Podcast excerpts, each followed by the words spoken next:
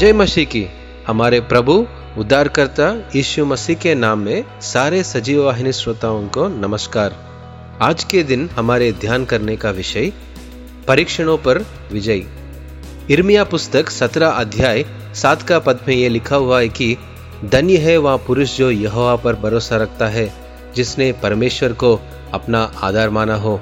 हम जिस संसार में रह रहे हैं, वहाँ कभी हम खुशी और कभी दुखी पाए जाते हैं। परीक्षाएँ और कठिनाएँ हमें उदासी में ले जाते हैं। दुश्मन लगातार उन परिस्थितियों को बनाने की कोशिश करता है, जिससे हम हर बार विफल हो। यदि आप वास्तव में विश्वास करते हैं कि परमेश्वर के साथ काम करना एक आश्चर्य कर्म हो सकता है, और हम परिस्थितियों को संभालने में सफल हो सकते हैं तो आप खुद से ये दो सवाल पूछे। आज हम क्या मानते हैं?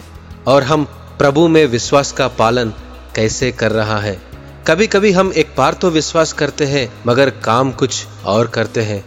गिनती तेईस अध्याय 21 का वचन में लिखा हुआ है कि उसका परमेश्वर यहोवा उसके संग है और उनमें राजा की सी ललकार होती है। बाइबल स्पष्ट रूप से कहती है कि प्रभु इसराइल के साथ थे और हर परिस्थिति में उनकी जीत होती आई है। यदि हम परमेश्वर के उद्देश्य को, उसकी शाश्वत योजना को जानते हैं तो वो हमें कठिन और प्रतिकूल परिस्थितियों से कई सीखे और अनुभव को समझाता है। मेरे प्यारे दोस्तों, आइए हम हर उस स्थिति में परमेश्वर के उद्देश्य को सीखे और अनुभव करें, जिसका हम सामना करते हुए जीवन में आगे बढ़ते जाए। जब इसराइल के लोग मिस्र की गुलामी से मुक्त हुए तो उनके सामने लाल समुन्दर के जैसे कठिन परिस्थितियाँ थी। अगर आप ध्यान से देखें, क्या लाल समुन्दर को परमेश्वर ने हटा दिया? नहीं, बल्कि उसने लाल समुन्दर को दो बागों में बांटा ताकि लोग उसमें से चलकर पार हो जाए।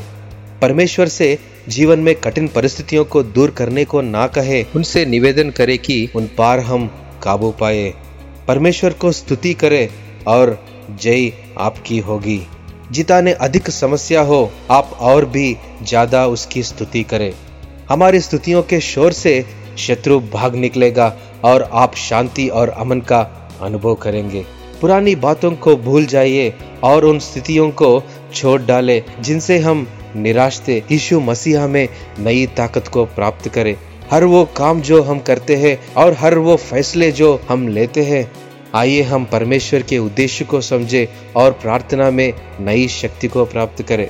अद्भुत कार्य करने वाले हमारे प्रभु के माध्यम से नए वादों को प्राप्त करें। अपनी आँखों को यीशु पर लगाइए जो विश्वास का मार्गदर्शक और सर्वश्रेष्ठ है। उसके सामने जो आनंद रखा हुआ है, इसीलिए उसने क्रूस को सहा और अपमान को भी दूर किया और परमेश्वर के सिंहासन के दये हाथ पर बैठ गया। आइए हम प्रभु यीशु मसीहा के माध्यम से जीत की ओर दौड़े। परमेश्वर ने इस वचन को आशीष दे। अमेन